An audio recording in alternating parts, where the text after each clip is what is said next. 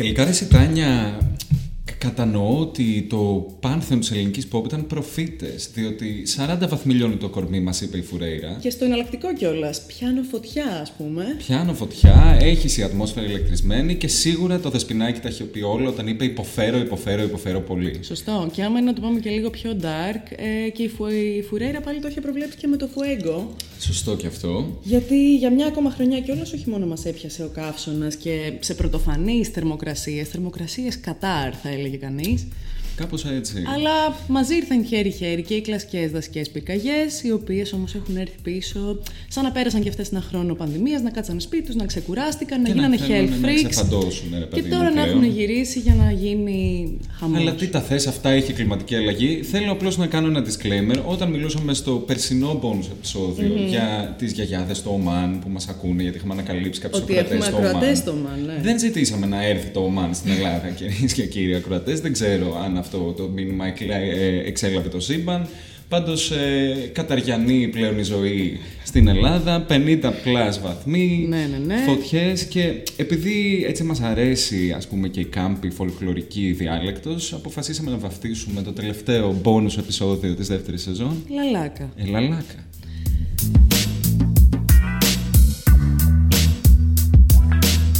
Δεν ξέρω εσύ πώς βιώνεις τον καύσωνα είχαμε ξαναμιλήσει για καύσωνα στα παλιότερα επεισόδια, αλλά το φοβερό είναι ότι επειδή ακούστηκε και πολύ στο ίντερνετ, νομίζω αυτό εδώ το καλοκαίρι θα είναι ένα ιδιαίτερα κομβικό σημείο, γιατί είναι η στιγμή που αντιλαμβανόμαστε πλέον τι σημαίνει έμπρακτα στη ζωή μας, στην καθημερινότητά μας, η κλιματική αλλαγή. Εγώ χαίρομαι που βλέπω καταρχάς τον όρο κλιματική αλλαγή πλέον να γίνεται μπανάλ, γιατί είναι μπανάλ, δεν μιλάμε για αλλαγή, μιλάμε για καταστροφή. Και βλέπεις ότι τέλος πάντων αυτό έχει μπολιαστεί πλέον στο, στο τοπικό μέσο. Αλλά τι να σου πω τώρα πώς το νιώθω. Εγώ συγκινήθηκα προσφάτως από μια κουβέντα που είχαμε μια 80χρονη χιαγιά που μου λέει προφανώς αυτό το πράγμα δεν έχει ξανασυμβεί. Προφανώς ε. το μέλλον είναι στα χέρια σας για να το αλλάξετε, αλλά τι ναι. συζητάμε τώρα, παιδιά; Δηλαδή, αλλεπάλληλο, ξέρεις, νομίζω το φετινό κυρίαρχο χαρακτηριστικό είναι ότι δεν λέει να το βάλει κάτω αυτός ο καύσωνας. Όχι. Και πλέον νομίζω έχουμε φτάσει στο σημείο που μάλλον δεν μιλάμε για ένα φαινόμενο. Γιατί νομίζω η λέξη καύσωνα συχνά αναφέρεται σε ένα φαινόμενο το οποίο είναι βραχυπρόθεσμο και ξέρεις, είναι κάτι, ένα extreme σε ένα κατά τα άλλα πολύ σταθερό σύστημα προβλέψιμο. Ε, νομίζω ότι εμείς λέμε για καύσωνα τώρα εδώ και δύο μήνες. Αλλά Μπήκαμε στον Αύγουστο και έγινε φωτιά και λάβρα η κατάσταση. Ξέρεις, όταν λέμε κλιματική αλλαγή, δεν ξέρω αν όντως έχουμε αντιληφθεί λάθος την ε, σημασία του όρου. Γιατί δεν σημαίνει ότι πρέπει να αλλάξει το όριο του τι σημαίνει καύσωνας. Γιατί ναι, εγώ ναι, κυρίες ναι, και ναι, κύριοι θυμάμαι πάνω από 32 βαθμούς, όταν λέμε καύσωνα. Και εγώ έτσι το θυμάμαι. Αυτό τώρα του έπε, έπεσε, παιδιά, τέλειωσε. Ο καύσωνας πήγε 38. Πήγε 38, είμαστε όλοι άνετοι. είμαστε οκ. Ναι, ναι, ναι. Όχι, γενικά και νομίζω βρισκόμαστε σε κάτι πρωτοφανές μπροστά αυτή τη στιγμή και δεν είναι μόνο στην Ελλάδα. Ενώ από την αρχή του φετινού καλοκαιριού και για να σε πάω και λίγο πιο μακριά, από την αρχή του 2020. Γιατί αν θυμάσαι το Γενάρη του 2020, το πρώτο θέμα που χτύπησε τα headlines και ακούγεται πλέον αστείο και παιδικό μετά το τι συνέβη με την ναι, πανδημία και τον COVID και το τι ζήσαμε. Αλλά το πρώτο θέμα που είχε χτυπήσει ω η σκοτεινή, κακή doomsday είδηση της ανθρωπότητας ήταν οι φωτιές, οι πυρκαγιές, οι δασικές στην Αυστραλία. Καταστροφή. Μία ε, απίστευτου μεγέθους ανεπανάληπτη. Ανεπατάληπτη. Είναι ο καύσωνας, παιδιά, το μυαλό βράζει. ανεπανάληπτη τέλος πάντων τέτοια πυρκαγιά και τέτοια τραγωδία, γιατί μιλάμε για καταστροφή τεράστιων δασικών εκτάσεων, τα ζώα που μένουν σε αυτές τις δασικέ εκτάσει και ούτω καθεξής. Αλλά φέτος. Προστατευόμενα και ιδιαίτερα ζώα που μόνο ζουν στην Αυστραλία, Ακριβώς. σωστά. Και όπως όλα τα πράγματα που μπήκαν σαν κακό αστείο, το οποίο μπαγιάτεψε και μούχλιασε ακόμα πιο άσχημα από το 2020 το 2021. Ε, είδαμε και στην Αμερική απίστευτες ρεκόρ θερμοκρασίες, στον Καναδά και στην Αμερική, στην, ε, στην ακτή τέλος πάντων, από το Σιάτλ μέχρι το Βανκούβερ, θερμοκρασίες 50 βαθμών ναι, Κελσίου, δασικές πυρκαγιές. Είδαμε τρομερές εικόνες ψαριών που παθαίνουν κανονικά εγκάβματα πάνω στα λέπια τους λόγω της υψηλής θερμοκρασίας στα ποτάμια, το οποίο το βρίσκω απίστευτα δυστοπικό άμα το σκεφτείς. Και διάφορα άλλα, η Νίξα στην Τουρκία, η φωτιά στη Σιβηρία. Η φωτιά στη Σιβηρία, δηλαδή οι όλα... πλημμύρες στη Βόρεια Ευρώπη και στην Κεντρική Ευρώπη. Γενικά εικόνες που νομίζω ότι άμα τις βλέπαμε σε κάποιο είδους ταινία θα λέγαμε πολύ ακραίο αυτό το CGI. Δηλαδή πολύ φουτουριστικό. Και το βλέπεις να συμβαίνει την άλλη μέρα του πρωί. Μ' αρέσει που λες για ταινία, γιατί το σκεφτόμουν χθες αυτό. Σκεφτόμουν ότι άμα έπρεπε να γράψεις σενάριο με την καταστροφή του κόσμου, ρε παιδί μου, το τέλος των ημερών, την, την αποκάλυψη για τους τρεις φίλους μας.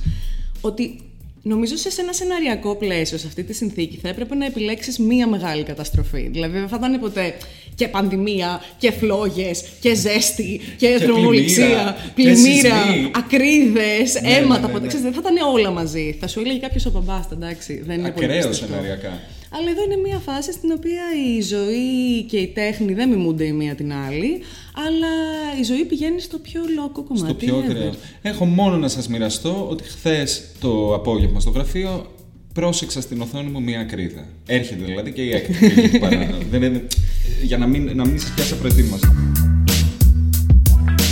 Μιας και το έχουμε πιάσει έτσι με το προφητικό βιβλικό κομμάτι, εγώ θέλω να πω πάντως ότι αυτή. Έτσι, το πόσο έντονα έχει μπει στο προσκήνιο πλέον η κλιματική αλλαγή και με λίγο διαφορετικούς όρους από ό,τι ήταν μέχρι τώρα. Γιατί έχουμε περάσει διάφορες φάσεις. Έχουμε περάσει τη φάση η κλιματική αλλαγή δεν υπάρχει. Έχουμε περάσει τη φάση η κλιματική αλλαγή υπάρχει, αλλά μήπως φταίνει οι άνθρωποι; Δεν είμαστε σίγουροι ότι φταίνει οι Έχουμε άνθρωποι. περάσει τη Και η φάση- ανθρώπινη δραστηριότητα. Γιατί τσιρίζει το 16χρονο κοριτσάκι από τη Σουηδία Ναι. τώρα και, έχουμε η κόρη μπει- που δεν θα ήθελα να έχω. Τώρα έχουμε μπει στη φάση oops. Και μιας Ναι. και ανέφερες λοιπόν την Κρέτα Τούνμπεργκ, για την οποία έχουμε μιλήσει στο παρελθόν στο podcast. Παναγία μου. Γκρέτα, παιδιά, πνεύμα έτσι. Είναι μαζί μας. Μας Κρέτα, ακούει. κάτσε κούκλα μου να πούμε πέντε Δίνετε τα πράγματα. κοιμή στο ποτήρι, κούκλα. Η Κρέτα Ηρέμησε. λοιπόν η καημένη που τη βγάλανε Κασάνδρα και τα λοιπά, που όπως ίδια ακριβώς η φάση της με την τροϊκή πριγκίπισσα πηγαίνει και δίνει προφητείες και οι γέροι οι οποίοι ασκούν εξουσία την κοροϊδεύουν και δεν την ακούνε. Η Γκρέτα έκανε φέτος μία ακόμα από τις κλασικές εμφανίσεις που κάνει στον Νταβό. Το Ναι. οποίο Νταβό τώρα, μετά την πανδημία του COVID, δεν σου μοιάζει σαν διαφήμιση Δημητριακών κάπου. Πραγματικά. Περιμένεις τη Χάιντι κάπως να βγει και Ναι. όλα. Από, αυτά τα, από αυτές τις βουνοκορφές που έχουν λιώσει. Γενικά Ναι, κα- όλο το concept Davos έχει τελειώσει. Μακριά από το Μακριά, φάσμα της μακριά. πραγματικότητας. Όχι Νομίζω ότι πλέον ήταν ποτέ βλέπουμε κοντά, αλλά ναι. ένα πολύ περίεργο θέατρο το οποίο δεν είναι πλέον ε, μέσα στις τάσεις της κοινωνίας. Κουκλοθέατρο, Αλλά θα το επειδή έλεγα. μίλησε η Γκρέτα πάλι στο Νταβός. Και ξέρει, φημίζεται η Γκρέτα για τους λόγους που βγάζει. Φέτος ο λόγος της, εμένα με ενδιαφέρει πάρα πολύ, ήταν πάρα πολύ ε, ε, ωραίος και πάρα πολύ έτσι σκληρός, θα έλεγε Ναι. κανείς. Γιατί τον απίφθινε σε όλους τους ανθρώπους οι οποίοι είναι υπεύθυνοι κυβερνήσεις, μεγάλες επιχειρήσεις και ούτω καθεξής. Και τράβηξε έναν πολύ ενδιαφέρον έτσι, παραλληλισμό με τη διτή σημασία της λέξης act στα αγγλικά. Το δηλαδή από τη μία πλευρά του να λαμβάνεις δράση και από την άλλη πλευρά του να προσποιείσαι. Με βαθιά υποκριτική τέχνη. Ακριβώς. Ποια υποκριτική τέχνη για να το πούμε στα Η εγχώρια. ατάκα της χρονιάς, συγγνώμη, δεν μπορώ να την ξεπεράσω. Δεν μπορείς Μήνες να αργότερα. ξεπεραστεί. Αλλά ναι, τράβηξε αυτόν τον παραλληλισμό ουσιαστικά κατηγορώντας ε, τους ε, ηγέτες παγκοσμίως για το ότι ναι, μιλάτε τη γλώσσα, αλλά στα ουσιαστικά δεν έχουμε κάνει τίποτα. Και τώρα λοιπόν που έχουν έρθει οι πληγές του Φαραώ και οι φυσικές καταστροφές, ε, το κατά πόσο οι κυβερνήσεις έχουν πραγματικά κάνει τίποτα ή όλη αυτή η διαδικασία του climate change adaptation, prevention, mitigation και όλα τα, αν όλος αυτός έτσι ο σουσουρικός αν θες διάλογος που γίνεται τόσο καιρό που ο κάθε ένας λέει στον άλλο πόσο καλός είναι με τα περιβαλλοντικά και τις πράσινες χρηματοδοτήσεις κτλ. Αν όλο αυτό το πράγμα αντικατοπτρίζεται σε κάτι πραγματικό. Αυτό. Άμα το αφήγημα θα προχωρήσει. Γιατί δεν φτάνει η ατάκα, μας έχει βρει λαλάκα. Έτσι. Ακριβώς.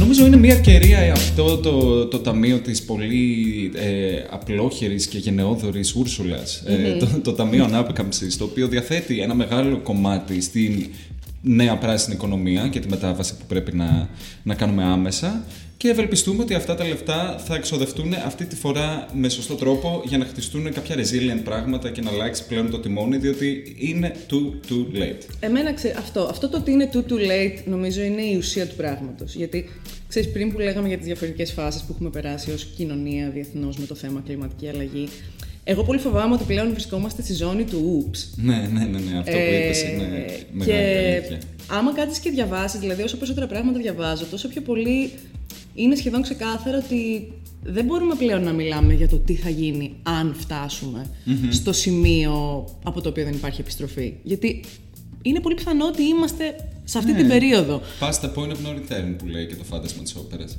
Past the point of no return λέει και το φάντασμα και οι επιστήμονες, Νίκο μου. ακριβώς. Ε, δεν είναι, έχουν πολλά κοινά.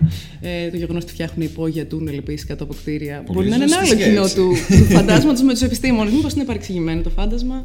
Ε, αλλά νομίζω ότι είναι ψηλοξεκάθαρο ότι έχουμε φτάσει σε αυτό το σημείο και ότι όλα αυτά που γίνονται και όλες αυτές οι ωραίες συζητήσεις και τα, το ωραίο design που βγαίνει στα μπανεράκια και στα reports και από εδώ και από εκεί περί πράσινης ανάπτυξης και δεν ξέρω και εγώ τι, ότι μάλλον δεν θα είναι αρκετό. Και η ερώτηση δική μου βασικά είναι, τώρα που βλέπουμε τι σημαίνει έμπρακτα το να καίγονται, ας πούμε, στην Αθήνα, στη Βαριμπόμπη, σπίτια ανθρώπων.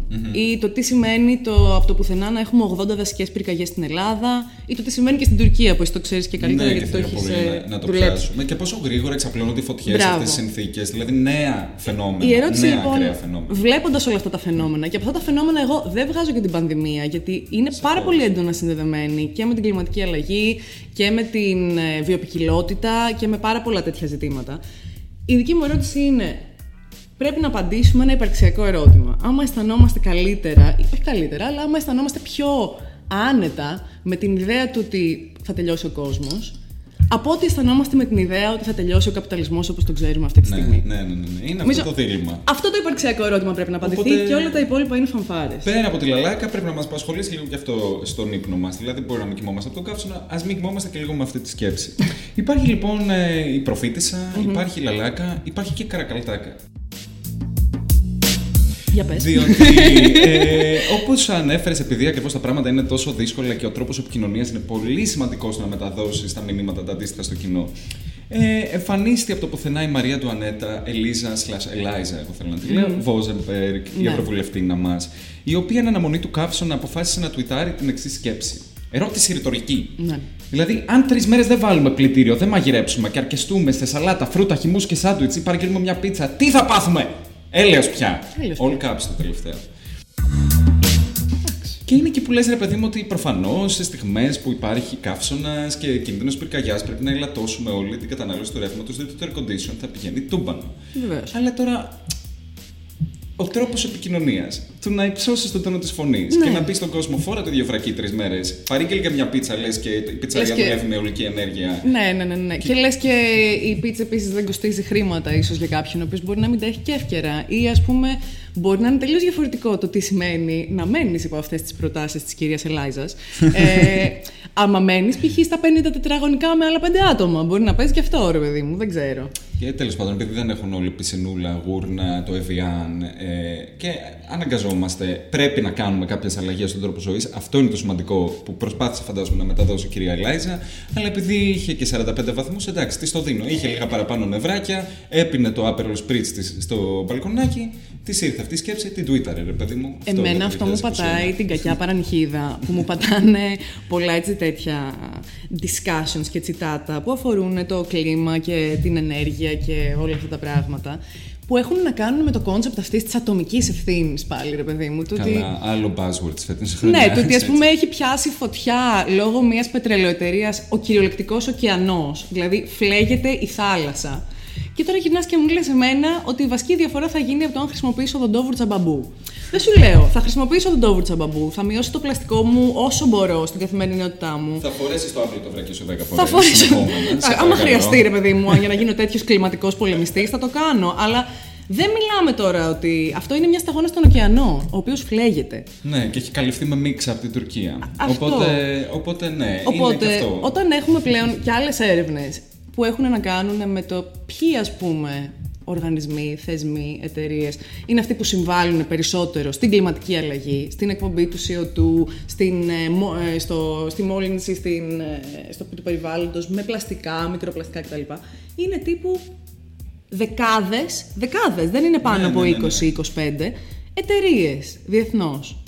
Οπότε, εκεί πέρα βλέπεις ότι αυτό από τη μία είναι πάρα πολύ ανησυχητικό. Απ' την άλλη όμως, άμα είναι μόνο 20, και σημαίνει ότι αν αλλάξουν τις πρακτικές τους 20 θα έχει μια πολύ μεγάλη βελτίωση της κατάστασης. Δεν λέμε ότι θα είναι όλα τέλεια, μην τρελαθούμε Όχι. γιατί το έχουμε τερματίσει, παιδιά.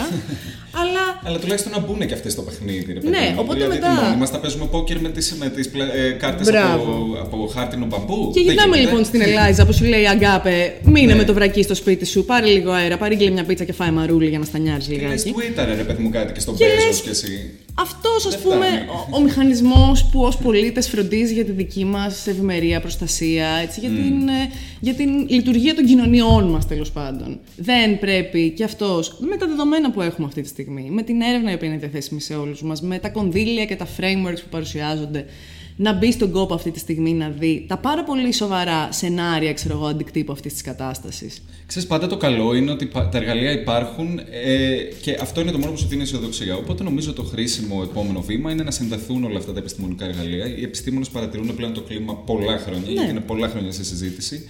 Έχουν ε, πράγματα τα οποία σε real time χρόνο μπορούν να μας βοηθήσουν και με τις φυσικές καταστροφές και να χτίσουμε πολιτικές. Και, εν πάση περιπτώσει, για να φύγει η λαλάκα δεν φτάνει άπλητη η βράκα. Ε, ισχύει αυτό.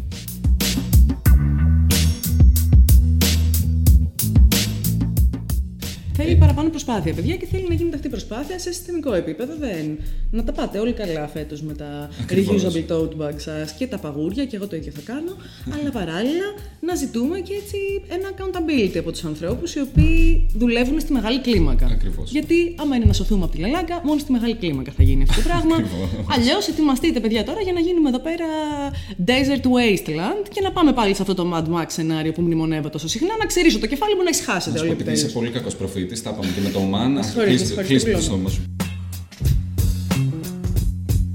Γιατί να το κρύψουμε άλλωστε, ότι πέρασα πάρα πολύ χρόνο στο Λεωνίδιο Αρκαδίας και ξέρεις, ήμουν σε μια ακτή η οποία βλέπει την Ανατολή και βλέπεις κάθε μέρα την Ανατολή. Οπότε Ναι. τι να κάνω, και εγώ κοιτούσα τον ήλιο να, να ανεβαίνει. Να πριν- φορτιστεί το solar να panel φορτιστεί σου. λίγο το solar panel μου πριν ανέβουν οι θερμοκρασίες στου 45 και γενικά είναι γνωστό, νομίζω το έχω πει από νωρίς, ότι έχω έτσι μια μονή με, την, Ανα- με τα Ανατολά και την Τουρκία. Ναι, ναι. Οπότε είχε αρκετό ενδιαφέρον, Τάνια μου, η απόλυτη παράνοια. Το πλέον, ρε παιδί μου, πολύ κακό καμπούκι που έπαιξε ο Ερντογάν για να διαχειριστεί αυτές τις ανεπανάληπτες φωτιές που ξέσπασαν εδώ και έξι μέρες. Κυρίως στην περιοχή της Μαρμαρίδας Ναι. και στο Μούγλα, στο Μπόντρουμ μέχρι και στην Αντάλια. σε Να μιλάμε μεγάλες για πόλεις. συγκλονιστική καταστροφή. Συγκλονιστική καταστροφή. Έχει καεί εκταπλάσιο, εκταπλάσια έκταση από τον ετήσιο μέσο όρο στην Τουρκία αυτή τη στιγμή. Η καταστροφή είναι ανυπολόγιστη και ανεπανάληπτη. Ε, και είναι διπλά ανεπανάληπτη γιατί εκεί βλέπεις τη, τη μεγάλη καταστροφή όταν το κράτος δεν είναι έτοιμο να ανταποκριθεί. Οπότε βρέθηκαν οι φωτιές να ξεσπάνε Παρασκευή, Τάνια μου. Τα αεροπλάνα δεν υπήρχαν. Είναι αρκετά απασχολημένα να περνάνε το Αιγαίο, Φαντάζομαι ότι και να στην πηγαίνουν στη Τουρκία Συρία. υπάρχει και το αντίστοιχο ταμπάνι του λαού επίσης, φαντάζομαι. Τα εκεί μπάνια πέρα. του λαού και τα μπάνια του αρχηγού. Διότι και ο Ταΐπ Ερντογάν έλειπε από την ε, συζήτηση τις δύο πρώτες Και μέρες που πού φλέγονταν. Ήτανε. Ο Ερντογάν λοιπόν άκουσε. την Είχε πάει στο καταγραφή. χωριό. Είχε πάει στο χωριό, φτιάχνει και καινούριο παλατάκι στην ίδια περιοχή. Οπότε είπε να πάει μια επίσκεψη ο Ταΐπ το Σάββατο το βράδυ και πρέπει να σου περιγράψω το iconic σκηνικό. Στο οποίο φτάνει ο Ερντογάν με ένα κομβόι 200 αυτοκινήτων security. Ε, κόβει τελείω την κυκλοφορία των διασωστικών οχημάτων της πυροσβεστικής Έτσι πρέπει να το κάνεις. έτσι πρέπει να γίνει. Βγάζει ένα λογίδριο στο οποίο λέει ότι ενώ αναζωπυρώνονται φλόγε τριγύρω ότι η χώρα μας είναι νούμερο ένα στην ανταπόκριση και στην αμεσότητα στις φωτιές. Εντάξει, η εικονογραφία όμως είναι υπέροχη εκεί Είναι πέρα. υπέροχη, είναι ένας νέρονας σε 2021 σκηνικό. Αλλά το πιο iconic, η πιο iconic λεπτομέρεια είναι ότι μετά από αυτό το λόγο αποφάσισε στο λεωφοριάκι του και με τα 200 αυτοκίνητα του, του, της αυτοκινητοπομπής να κάνει μια περιοδία έτσι καλοκαιρινή γύρω από την περιοχή και να πετάξει πακέτα τσαγιού Σε ανθρώπους. στους σαστισμένους πολίτες που κοιτάγανε τον πρόεδρο της χώρας να κυκλοφορεί και να τους Ενώ οι πετάει τσαγάκι. περιουσίες τους καίγονται, ας πούμε. Κοίτα, να πούμε ότι είναι εθισμένη η, τσου- η, η, η, η Τούρκη Τούρκοι με στο το τσάι. τσάι, αλλά θέλω να πω ότι όταν έχεις 55 βαθμούς και έχει καεί το σπιτάκι σου, δεν νομίζω ότι σε απασχολεί να πιείς ένα φλιτζάνι, ρε παιδάκι. Αυτό μου. μου Παρότι το αγαπάμε θυμίζει- πολύ το τσάι στα σούσουρο. Εμείς το αγαπάμε το τσάι, οπότε δεν θα κρίνουμε τον, τον πρόεδρο. αλλά, αλλά αυτό μου θυμίζει Τραμπ στο Πουέρτο Ρίκο όταν είχε γίνει ο τυφώνας που πήγαινε και πέταγε τα ρολά κουζίνας Ναι, στους ναι, ανθρώπους. αυτό, αυτό. Είναι, είναι αυτή η αισθητική του tin foil dictator, ρε αυτό, παιδί μου. αυτό. Δεν είχες ευτυχώς μία εμεινέ αναφορά η I really don't care to you, γιατί έμεινε στο σπιτάκι της να πιει Εντάξει, το, είχε ανοίξει χυμό, air το condition. smoothie Star X fruit και dragon fruit που απολαμβάνει το παλάτι. Στο παλάτι με τις χρυσές τουαλέτες. Ακριβώς. Γιατί όλοι αυτοί οι τύποι έχουν ψύχωση με τις χρυσές τουαλέτες. Θέλει να μου το εξηγήσει κάποιος. Ίσως γιατί ο, κο- επειδή ανεβαίνει τόσο πολύ η θερμοκρασία και η κλιματική αλλαγή, μήπως ο χρυσός διατηρεί μια χαμηλότερη θερμοκρασία στο μέταλλο, οπότε δεν θα καίγεται το κολαράκι του τώρα. που θα Δεν ξέρω, να χτίσουμε. μας πούν οι επιστήμονες και οι χρυσοχώοι. Αυτό, αυτό. Πάντως, ξέρεις, είναι και πέρα από την πλάκα, είναι ένα πολύ στενάχωρο γεγονός να βλέπεις τόσο έναν δικτάτορα να αδιαφορεί πλέον για την ίδια του τη χώρα και να χρησιμοποιεί και αυτή, αυ- να μην ανταποκρίνεται σε αυτή την καταστροφή, αλλά και να τη χρησιμοποιεί για να εντείνει τον απολυταρχισμό του και το επιθετικό του αφήγημα. Κοίτα, δεν Για- υπάρχει κάτι πιο κοινικό γενικά, το οποίο δεν είναι μόνο προνόμιο του Ερντογάν. Έτσι. Πολλοί έχουν ε, βρεθεί ένοχοι αυτού.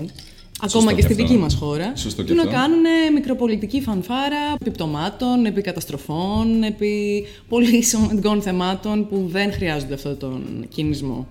Αλλά εντάξει, το ζούμε αυτό το πράγμα συνέχεια. Εγώ το άλλο που διάβαζα για την Τουρκία είναι ότι δεν αφήνανε τα δελτία ειδήσεων να καλύπτουν πλάνα από τις φωτιές. Ε. Αυτό νομίζω ότι είναι ρε παιδί μου η στιγμή στην οποία το κυβερνητικό φύγημα και η πραγματικότητα στην Τουρκία διαφέρουν εδώ και πολύ καιρό. Έτσι. Άλλα λένε, λέει η μαμά μου, άλλα ακούν τα αυτιά μου. Ε, ωστόσο, πλέον έχει γίνει εξόφθαλμο και χιδαίο. Διότι τα κανάλια πλέον τιμωρούνται άμα καλύπτουν τις φωτιές ε, και βλέπεις ότι οι εντάσεις σε αυτή τη χώρα έχουν πλέον γιγαντωθεί. Mm. Δηλαδή, ο κόσμος έχει δει μια λίρα που έχει πάει στα 10 λίρε στο ευρώ. Έτσι, έχει δει μια τραγική διαχείριση της πανδημίας. Τώρα το, τους πετάει τσάγια ο πρόεδρος στο κεφάλι του στην ώρα που. Φωτιά και λάβρα σε όλα τα μέτωπα. Ακριβώς. Οπότε είδαμε και ακραία σκηνικά. Πρώτη φορά, ας πούμε, συνεργείο του TRT του κρατικού καναλιού να, να το δέρνουν πολίτες στη Μαρμαρίδα γιατί σου λέει: Συγγνώμη, τραβάτε από αυτή τη, τη, τη, ξέρεις, αυτό το πλάνο και λέτε ότι έχεις σβήσει φωτιά και πίσω καίγεται το σπίτι μου. Οπότε ένα σκαμπίλι θα το φάσει. Ναι, ναι, ναι, δηλαδή, δηλαδή. γενικά και εδώ είδαμε διάφορα πλάνα ανθρώπων οι οποίοι ήταν εξαγριωμένοι ναι, κατά τις ναι, ναι, ναι, ναι. φωτιές με διάφορα κομμάτια ξέρω εγώ, της αντιμετώπισης. Αλλά νομίζω ότι επειδή είναι και αυτό ένα πολύ δύσκολο και έτσι, περίεργο σημείο το να, μπορεί, να κρίνεις την αντιμετώπιση ενός κρατικού μηχανισμού, ειδικά ως μη ειδικός και ειδικά ελλείψη στοιχείων. Σωστό. Αλλά ένα πράγμα νομίζω που μπορούμε να πούμε σίγουρα είναι ότι η πρόληψη όλων αυτών των πραγμάτων, όπως και στις πανδημίες και τη ιατρική κτλ. Και σε αυτό το πράγμα, η πρόληψη είναι που έχει την περισσότερη σημασία. Και ειδικά με το θέμα της κλιματικής αλλαγής και ειδικά, άμα μιλάμε και πιο συγκεκριμένα, ειδικά, για τις πυρκαγιές στην Ελλάδα.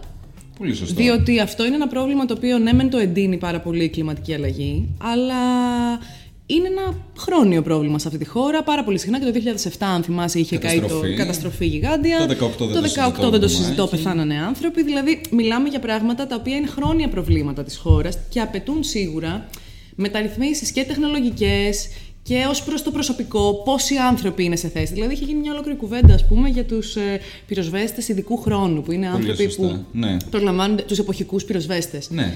Ε, που προσλαμβάνονται στη Λαλάκα. Ναι, δηλαδή, οι οποίοι Αύγουστο... είναι άνθρωποι που κάνουν μια συγκλονιστικά σημαντική δουλειά. Επιτελούν ένα απίστευτα σημαντικό έργο που προστατεύουν όλους μας και την ε, πανίδα και τη χλωρίδα της χώρας μας. Και αυτοί οι άνθρωποι, ας πούμε, είχαν πάρα πολλά αιτήματα για να μονιμοποιηθούν, π.χ. για να μπορούν να ανταποκρίνονται, γιατί παίρνουν ένα πενιχρό, νομίζω, επίδομα τους μήνες που δεν εργάζονται. Θέλανε μια επαγγελματική ασφάλεια, Θέλανε μια επαγγελματική ασφάλεια, δεδομένου ότι ρισκάρουν τη ζωή τους ναι. για κάποιους μήνες το χρόνο, όπως και οι κανονικοί πυροσβέστες και όλοι οι άνθρωποι γενικά που βρίσκονται σε αυτής της έκτακτης, ας πούμε, φύσεως επαγγέλματα. Αλλά επίσης απαιτείται σίγουρα και αυτό είχε φανεί πάρα πολύ έντονα και στο μάτι και θα ήθελα πάρα πολύ να δούμε πώς και αν εφαρμόζεται κιόλας και στις τωρινές πυρκαγιές. Γιατί αυτά τα πράγματα δεν πρέπει να τα βλέπουμε σαν μια ευκαιρία να πούμε μπράβο ή να κατηγορήσουμε κάποιον. Ανάλογα την κυβέρνηση που βρίσκεται στο τιμονάκι. Αυτό ακριβώς. Mm. Πρέπει να τα βλέπουμε σαν μια ευκαιρία, ειδικά τώρα που αυτό το πράγμα θα είναι πιο συνεχές και πιο έντονο, να κάτσουμε κάτω και να κάνουμε μια ανάλυση του πού έχουμε προβλήματα, πού είναι τα ευάλωτα σημεία μας, πού πρέπει να ενισχύσουμε είτε με υλικό, εξοπλισμό, ανθρώπους, είτε με κάποιες δραστηριότητες μέσα στον χρόνο, είτε αυτό σημαίνει αποψήλωση, δεν ξέρω τι σημαίνει, ναι, εμπειρικέ ναι, ζώνες. Ε, αυτό πρέπει να γίνει. Τα ξερά, τις Και επίσης πώς συντονίζονται μεταξύ τους οι υπηρεσίες και σε ποιανόν τη δικαιοδοσία είναι.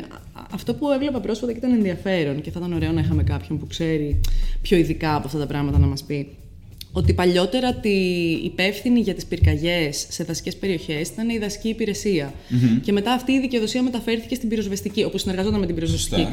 Και ρε παιδί μου, υπήρχαν πολλοί, πολλοί κόσμοι που έλεγε ότι επειδή η πυροσβεστική παραδοσιακά έχει να κάνει με το αστικό περιβάλλον, ε, και οι δασικές υπηρεσίες είχαν περισσότερη ναι. γνώση όσον αφορά του τι σημαίνει και ποιες είναι οι ιδιαίτερες συνθήκες μέσα σε ένα τέτοιο χώρο και τους ξέρουν καλά.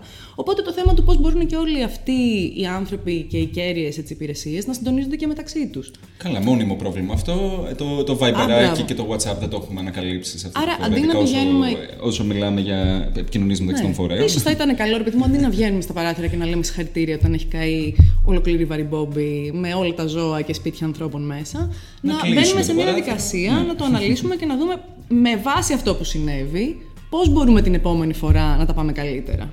Αυτό νομίζω ότι θα ήταν πολύ ανακουφιστικό σε όλους τους ανθρώπους. Θα ήταν σαν aloe vera μετά από καύσωνα. Ναι, θα ήταν σαν aloe vera πάνω στο έγκαυμα. Πάντως ε, είχαμε πολλά ρεκόρ. Είχαμε ρεκόρ θερμοκρασίας, είχαμε ρεκόρ από άποψη εκτάσεων που κάηκαν σε σύντομο χρονικό διάστημα. 60.000 ρεύματα κάηκαν στο πρώτο τετρέμενο του Αυγούστου. Ευτυχώς είχαμε και κάποιο είδους πιο θετικά ρεκόρ, έχω να πω, διότι ναι. μέσα σε όλα συνέβησαν και Ολυμπιακοί. Εντάξει. Και είχαμε κάποια είδωλα αθλητές. Είδωλα Τη φετινή αθλητές. χρονιά. Νομίζω πρέπει να υποκληθώ στο Τέντογλου, ο οποίος πέρα από περσονάρα, το look, με τα, με τα γυαλιά τύπου έχω μόλις βγει στα μπουζούκια Ναι. και έρχομαι μια χαλαρή Δευτέρα να κάνω ένα Ολυμπιακό ρεκόρ, ας πούμε, για να πάρω μετάλλιο. Ε, ή η, η θεϊκή One Piece. One Piece στάση, πόζα, πόζα. φοβερή. Καλά και το πώς μεταβολίστηκε από τα εγχώρια με- με- media ήταν πολύ αστείο αυτή η πόζα από το Για One πες, Piece. τι- Κάποιος είπε κάτι. Κάποιος έγραψε κάτι για ότι χορεύει κάποιο παραδοσιακό ελληνικό χορό ή κάτι. Την καρακούνα. Κάτι δεν ξέρω. Κάτι τέτοιο πήρε το μάτι μου, αλλά επειδή είχε πάρα πολύ ζέστη και είχα φιδατωθεί, δεν Πάντως ήθελα να ένα, μπω σε αυτή ένα την τρύπα. άνιμε στο οποίο οι πολεμιστές χορεύανε Ικαριώτικο, Καραγκούνα, Καλαματιανό, σαν ξέρω Σαν εγώ, fight, σαν ε, fight, χορογραφία. Σαν fight χορογραφία. Θα ήταν τύπου ωραίο. capoeira. Θα ήταν Εγώ πολύ θα το καλή έβλεπα. σκέψη. Ποιος comic artist ψήνεται να το κάνει αυτό; Ε, άμα μα ακούει κανένας ταλαντούχο, να μας στείλετε, παιδιά, κανένα σχέδιο. Και γενικά όμως όλη η εκπροσώπηση, όχι μόνο της Ελλάδας, έχει κάποια iconic ατομάκια μέσα εκεί. Δηλαδή τον Τομ Ντέιλι να πλέκει, ας πούμε, ζιπουνάκι Έτσι. για το σκύλο του, για το στρες. Αυτό δεν υπήρχε σαν εικόνα το ζύπουνο, γιατί ήταν καταρχάς καταπληκτική εικόνα. Ο ίδιος ο Τομ Ντέιλι είναι εκπληκτική εκπροσώπηση για τη ΛΟΑΤΚΙ κοινότητα. Έτσι. Ναι, ναι, ναι, και το φοβερό. γεγονός ότι. Ε, Το ίδιο Είναι το- το- ανοιχτά Είναι γκέι ένας από τους πολύ αθλητή, από τους λίγους. καλύτερους αθλητές Και που έχει. η ναι, Αγγλία. από τους, από τους, κατα... πιο, από τους πιο ιστορικούς αθλητές που έχει η Αγγλία, αλλά το γεγονός ότι όχι μόνο το έχει πει, ε, ξεκίνησε με το διπλωματικό coming out, ας πούμε, πλέον σου λέει ζυπουνάκι... Πλέκω δι- ροζ ζυπουνάκι για το σκύλο μου στην κερκίδα. και Deal with it. Deal with it και όχι απλά we dealt with it, το κάναμε και viral το παιδί και του αξίζει και Του πολλά αξίζει, του συγχαρητήρια. αξίζει. Και είχαμε και μια ενδιαφέρουσα κουβέντα για την ψυχική υγεία που νομίζω και αυτό, Αυτό ήταν, ήταν πολύ πολύ ενδιαφέρον. ωραίο. Αυτό ήταν πάρα πολύ ενδιαφέρον γιατί και ήταν μια ευκαιρία να βγει λίγο ακόμα από την τοξική χαβούζα των ανθρώπων ως προς το τι πρέπει να κάνουν νεαρές γυναίκες με την ψυχική τους υγεία και το σώμα τους. Για την περίπτωση της Simone Biles Simone, μιλάμε, ναι. που είναι ίσως μία από τις πιο ταλαντούχες αθλήτριες που έχει εμφανιστεί στο άθλημά της ποτέ, η οποία με πάρα πολύ σεβασμό και αγάπη για τον εαυτό της, είπε ότι φοβάμαι λόγω του που βρίσκομαι ψυχολογικά ότι μπορεί να τραυματιστώ πάρα πολύ άσχημα και όποιος έχει κάνει ενόργανη γυμναστική ή Καταλαβαίνει, ρυθμική, εντάξει. αντιλαμβάνεται ότι η ψυχική Δεν είναι σου καρακούνα, ρε παιδί μου. Είναι συγκέντρωση κάτι λίγο και πιο ηρεμία πολύπλοκο. είναι κομβική για να μην σκοτωθείς σε αυτό το Ναι, άθλημα. ναι, ναι, Μπορείς ναι. όντως να πεθάνεις.